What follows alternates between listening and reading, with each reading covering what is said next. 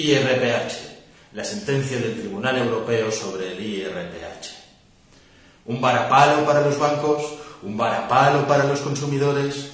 No, un varapalo para el Supremo sobre todo. Y si eres consumidor, puedes reclamar. Puedes reclamar si tienes una hipoteca con IRPH. Te explicamos las dos condiciones, las dos claves que tienes que cumplir para poder reclamar con éxito. Y si quieres saber más sobre hipotecas y tus derechos, no olvides suscribirte al canal. Te explicamos todo. Soy Josep Ruach, abogado, colegiado ICAP 21814. En este canal de YouTube quiero compartir contigo mi experiencia para que de algún modo te sea útil en la vida. También espero aprender de tus comentarios. Te invito a que te unas a mí en la búsqueda de la verdad, aunque sea subjetiva, cada semana en Ruach Legal TV. Lo del IRPH no es nuevo. Ya existían sentencias en este país que hablaban del IRPH y se podía ya negociar con el banco. Y convertir una hipoteca que estaba referenciada al IRPH, que llegaba a ser un tipo del 3,95%, a un tipo fijo del 1,35% anual. ¿Cómo? ¿Por qué? Porque ya había motivos, ya existían motivos para poder atacar este tipo, especialmente porque había desaparecido. Si tú habías firmado anteriormente una hipoteca a un tipo variable como era esta, una hipoteca al IRPH más cero, que era esta, resulta que puedes atacarla, lo podías hacer antes, porque el banco, en su escritura de hipoteca, no había previsto, ni nadie sabía que este tipo iba a desaparecer. En 2013, el Banco de España hizo desaparecer el IRPH y las hipotecas de tipo variable de IRPH se convirtieron en hipotecas a tipo fijo en vez de a tipo variable. Esa era una de las herramientas que entonces teníamos. Había más que siguen existiendo hoy en día. Y además, hoy en día existen más razones y están bastante claras con la sentencia del Tribunal Europeo de cuáles son aquellos motivos y aquellas razones que pueden llevar a la nulidad de la cláusula, a la nulidad de la hipoteca. El caso que os digo se trataba de una empresa, no de un consumidor. Fijaros así si los bancos son conscientes de lo que les puede llegar a pasar si alguien reclama por las cláusulas de IRPH, si estas son nulas o no son nulas. Lo primero que hay que conocer es qué es el IRPH el índice de referencia de precios hipotecarios. Es un índice que creó el Banco de España hace muchos años. ¿eh? Un índice en el cual las cajas, que tenían su propio índice, y los bancos, que tenían su propio índice, IRPH los dos, IRPH cajas y IRPH bancos, lo que hacían era volcar, decirle al Banco de España que habían firmado hipotecas a este tipo de interés, a este tipo de interés del mercado. Las cajas lo hacían por su lado y los bancos lo hacían por su lado. Y el Banco de España publicaba unas tablas que venían a ser la media de todas estas comunicaciones que recibían de los bancos y de las cajas. Y estas tablas eran el índice, el IRPH, una especie de precio de mercado de intereses. Pensaros también que venimos de una época eh, en la cual los intereses hipotecarios estaban al 15, al 17, al 10. En los años 90 se firmaban hipotecas por ese precio, al 12%, al 10%, al 15%. Hipotecas muy caras. ¿Qué es lo que ha ocurrido? Que los tipos de intereses han ido bajando. Con la entrada del euro se modera la inflación y se aplica un tipo de interés corriente, que es el Euribor, que viene a ser el cambio del euro, no ya de pesetas, que es de lo que hablábamos en esa época, en esos años donde había también una inflación que producía eh, que se pudieran pagar intereses más elevados. Por tanto, si en el año 2002, 2003, 2004 estabas firmando hipotecas al 4 o al 5%, que significaba más o menos esto, ya era una rebaja importante y ahora un interés pagable. ¿Y qué hacían los bancos cuando ibas a firmar una hipoteca? Lo que hacían los bancos era ofrecerte lo que a ellos más les interesaba. Este índice era un índice que, claro, fácilmente se podía llegar a manipular, porque si todos los bancos se pusieran de acuerdo en decir, pues ahora vamos a dar hipotecas solo al 3%, vamos a dar hipotecas como mínimo al 5%, era manipulable. Cuando los bancos, además, después de la crisis, vienen desapareciendo y quedan cada vez menos bancos y menos cajas, hay menos competencia y es más fácil llegar a este tipo de acuerdo.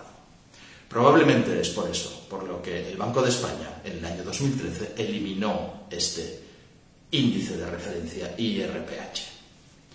¿Qué ocurría? En las hipotecas normalmente siempre se dice que están referenciadas a un tipo hipotecario, a un índice.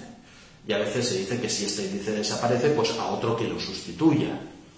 En algunos casos, entonces todavía el Euribor no estaba tan, tan, tan extendido y era menos interesante para el banco y ofrecía otros tipos de índices de referencia, índices que prácticamente hoy en día están desaparecidos. Así que a partir de 2013, ese tipo de interés referenciado al IRPH, el último que se había publicado cuando era un interés variable, se quedaba fijo.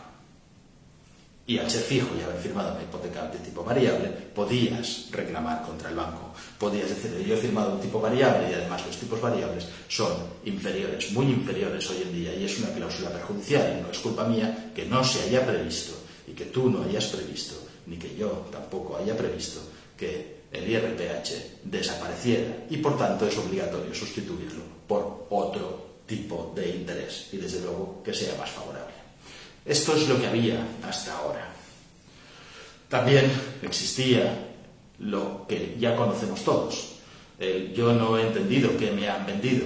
Yo no he entendido si estaba pagando menos o estaba pagando más. Si el banco me daba las opciones de elegir entre el IRPH o el Euribor más algo, porque las ofertas eran estas, IRPH más 0 o IRPH más 0,2 y Euribor más 1,5, Euribor más 2, Euribor más 1. Eran ofertas que tenían un tipo de interés más o menos.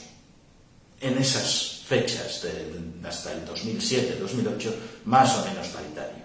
¿Qué ocurre?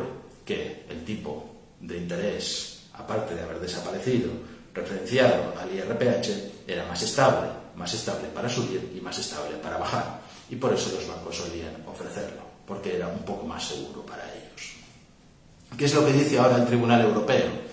El Tribunal Europeo no ha actuado como en las cláusulas suelos, que son nulas. Si tú tienes una cláusula suelo, es nula. Da igual si lo entendiste, si no lo entendiste, puedes ir a los tribunales y te levantarán esa cláusula suelo y el banco tendrá que devolverte el dinero.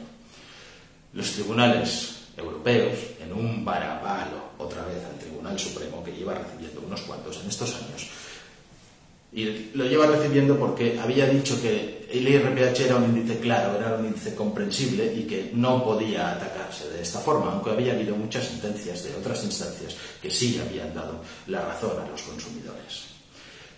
Y Europa, el Tribunal de Justicia Europeo, recoge en su sentencia estas mismas condiciones. Pero no lo hace de una forma genérica, sino que lo hace de una forma particular.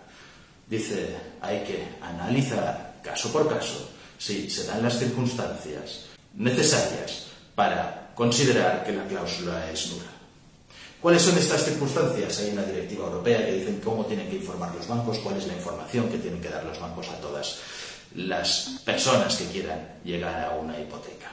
La obligación principal es que sean cláusulas que sean comprensibles, cláusulas que aunque las haya redactado un profesional, cualquiera que no sea profesional las pueda entender y saber bien qué es lo que está afirmando. Desde luego, también implica que tenían que haber conocido el IRPH, tenían que saber que estaban firmando.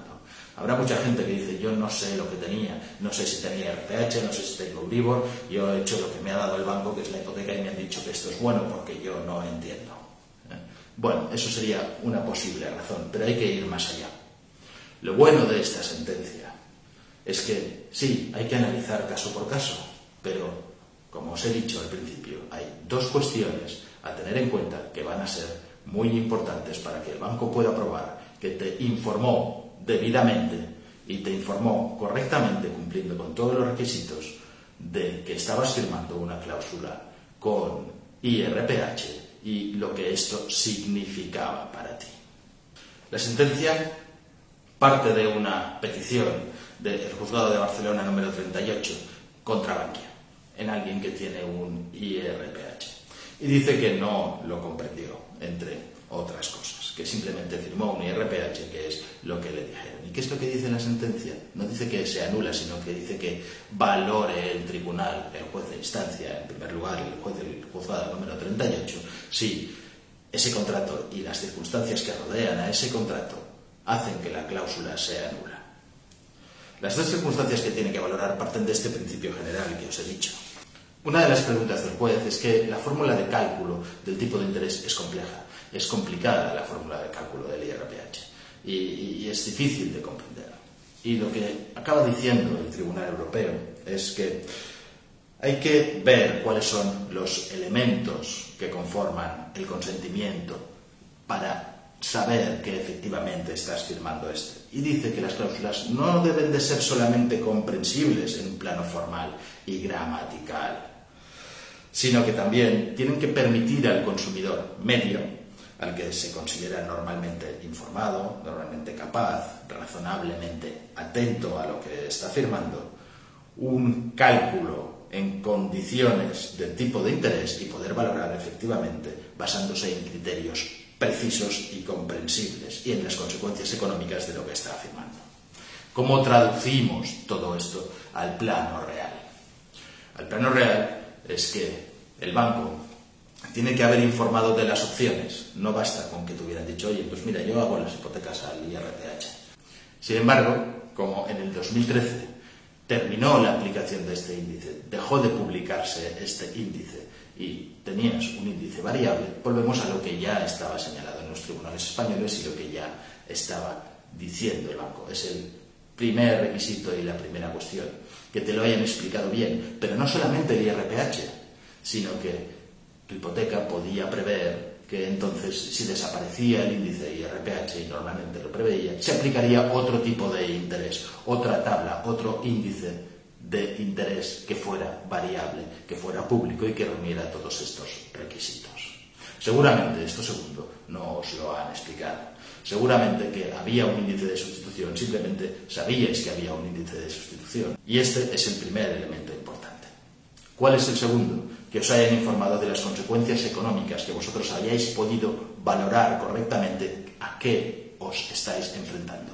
Y si precisa el Tribunal Europeo que lo necesario es que os hayan comunicado cómo funcionaba este índice, cuáles eran los resultados del índice en al menos los dos años anteriores. Os tienen que haber informado que en los dos años anteriores a la firma de la hipoteca, os tienen que haber informado que si vosotros firmasteis en 2010, que en enero de 2008 el índice era del 3%, en febrero de 2008 el índice era del 3,2%, y así sucesivamente. Y vosotros, a la luz de esta tabla, poder decidir si os convenía o no, porque habríais podido ver y evaluar la variación del índice del tipo de interés. Si el banco no tiene firmado esto, tiene un problema. No cumple con uno de los requisitos si el banco no puede acreditar que vosotros habéis sido debidamente informados, además de haberse ofrecido otras opciones, y habéis podido evaluar correctamente y concretamente esa variabilidad del tipo de interés, tenéis acción. Tenéis acción para reclamar. De lo que se trata, entonces, fijaros bien, no es solo de lo que ha dicho el Tribunal Europeo en esta sentencia, sino en todo lo que viene ya de antes lo que viene de antes es que es un tipo de interés que dejó de aplicarse, que dejó de publicarse. Y ya por eso muchos bancos, os he dicho, los iban cambiando, iban intentando recoger a los clientes y darles otro tipo de interés que fuera mejor, que sustituyera este. Porque lo que dice la sentencia es que se tiene que sustituir. Normalmente, cuando un contrato se anula y es una cláusula esencial, lo que ocurre es que no vale.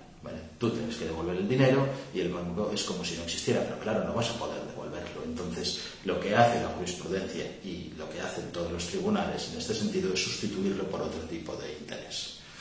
Será probablemente el Euribor más uno, que es el que jurisprudencialmente ha sido más aceptado, porque si no se trataría de un préstamo sin interés.